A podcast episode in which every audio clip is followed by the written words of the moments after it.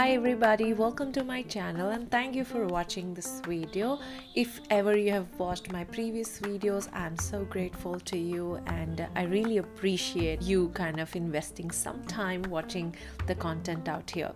Uh, this is a channel full of mindful content. I practice mindfulness and I kind of I'm in a journey of spiritual awakening uh, with the help of my Guruji, and I love to share the transformative practices.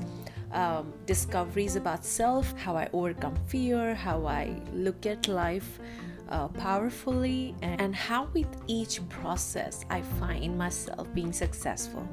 So, welcome, and this video is totally about that uh, I always wondered that, you know, I was on Instagram and I never realized what I was doing initially. Um, but after I went on social media detox, after my sister recommended, I was on social media detox for about 28 days. And it's not a joke, it was really difficult initially. I was so addicted actually with my phone i wasn't addicted to the social media but i was more addict, addicted with my phone so if i'm sitting alone on the sofa and i'm like hey you know what's going on let me check I'm just simply and vaguely scrolling and and and, and this is funny when i got off the apps I started googling things. I started to, you know, read news. I started to see what's there on Google and what it has to offer and i was like oh my god i would have never done that. And uh, that was crazy. So i discovered the impatience or impulsive use of uh, mobile phones was impacting my life. So whilst i was in the detox i actually practiced some of the strategies. Like i started waking up early. Although i'm an early riser however started to wake up purposefully. I started my meditation started to participate in the whole practice for one and a half hours. Then I started to work out and some meaningful stuff in the morning. I started my day, of course, with this, followed by book reading, wherein I at least ensured I read one chapter of my favorite book, 13 Things uh, Mentally Strong People Don't Do by Amy Morin.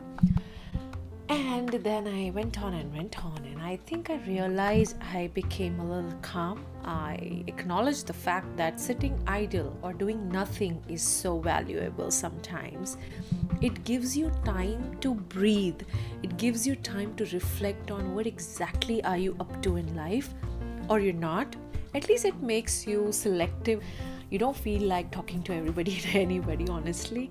You want to kind of reduce your circle you want to be very very full of quality actually so i focus more on my quality life and i call it mindful lifestyle after 28 days i reinstalled instagram and facebook I was also on Twitter, but after 28 days, I realized that Twitter was not serving me well.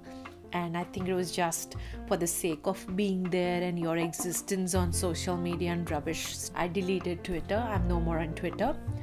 Uh, you'll find my profile though, but I'm not, it's not in my phone.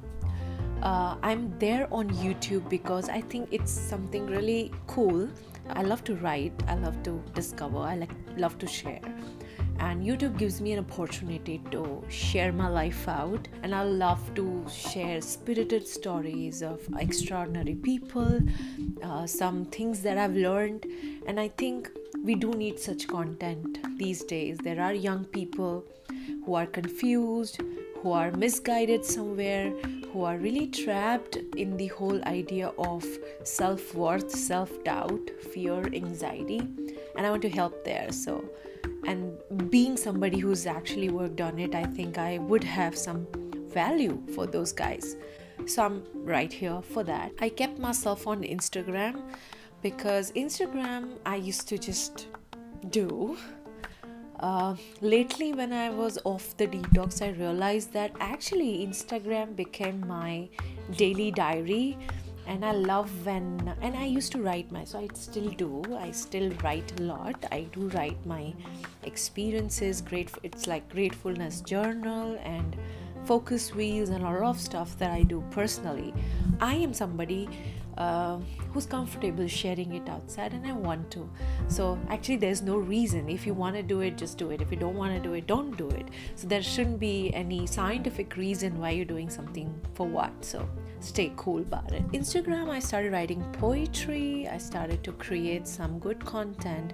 So it was like if I'm at office, something something I heard which did not match up to my um, discovery or something that I believe in, I immediately used to write it, write a poem from it, and I felt like, wow, that's a great art. I can expand on it.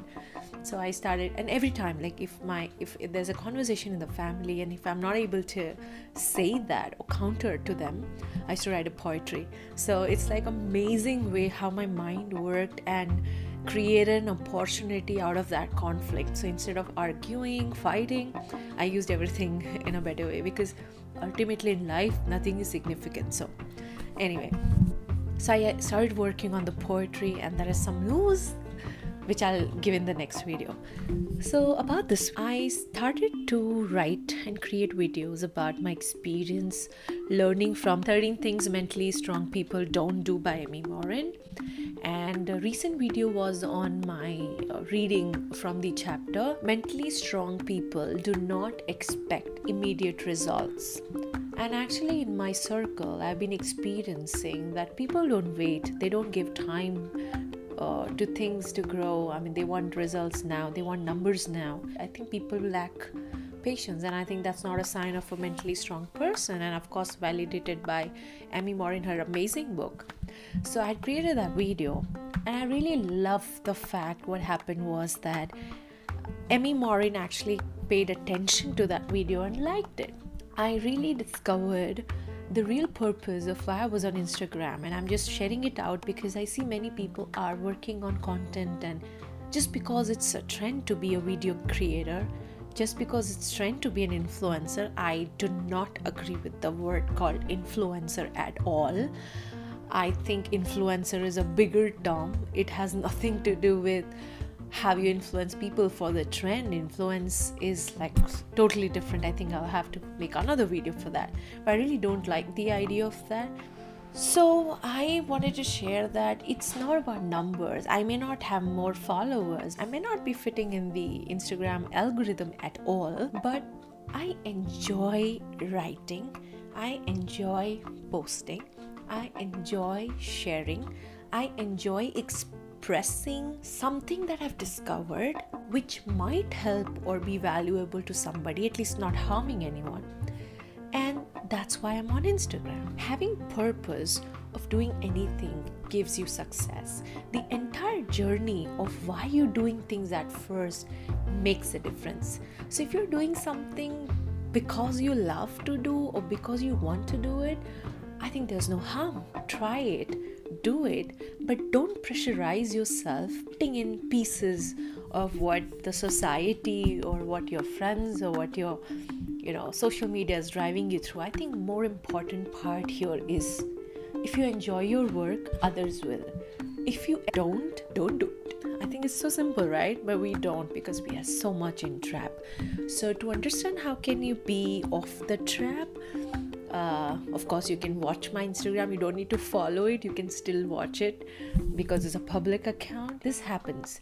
And i think such experiences instagram makes you amazing. Like i spoke about some content which was so i hope this thing or this sharing helps you because honestly i, I wasn't ready or prepared to um, speak all of this but i you know while i was scrolling i realized that you know emmy morin liked my post and i wanted to i was so excited and actually i thought and realized something which i wanted to record forever.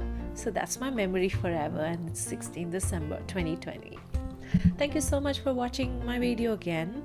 Uh, do check out my previous video which was on this uh, about how you can work on not expecting immediate results and stay motivated in your own commitments, job, your career, your hobby, or maybe whatever goals you have.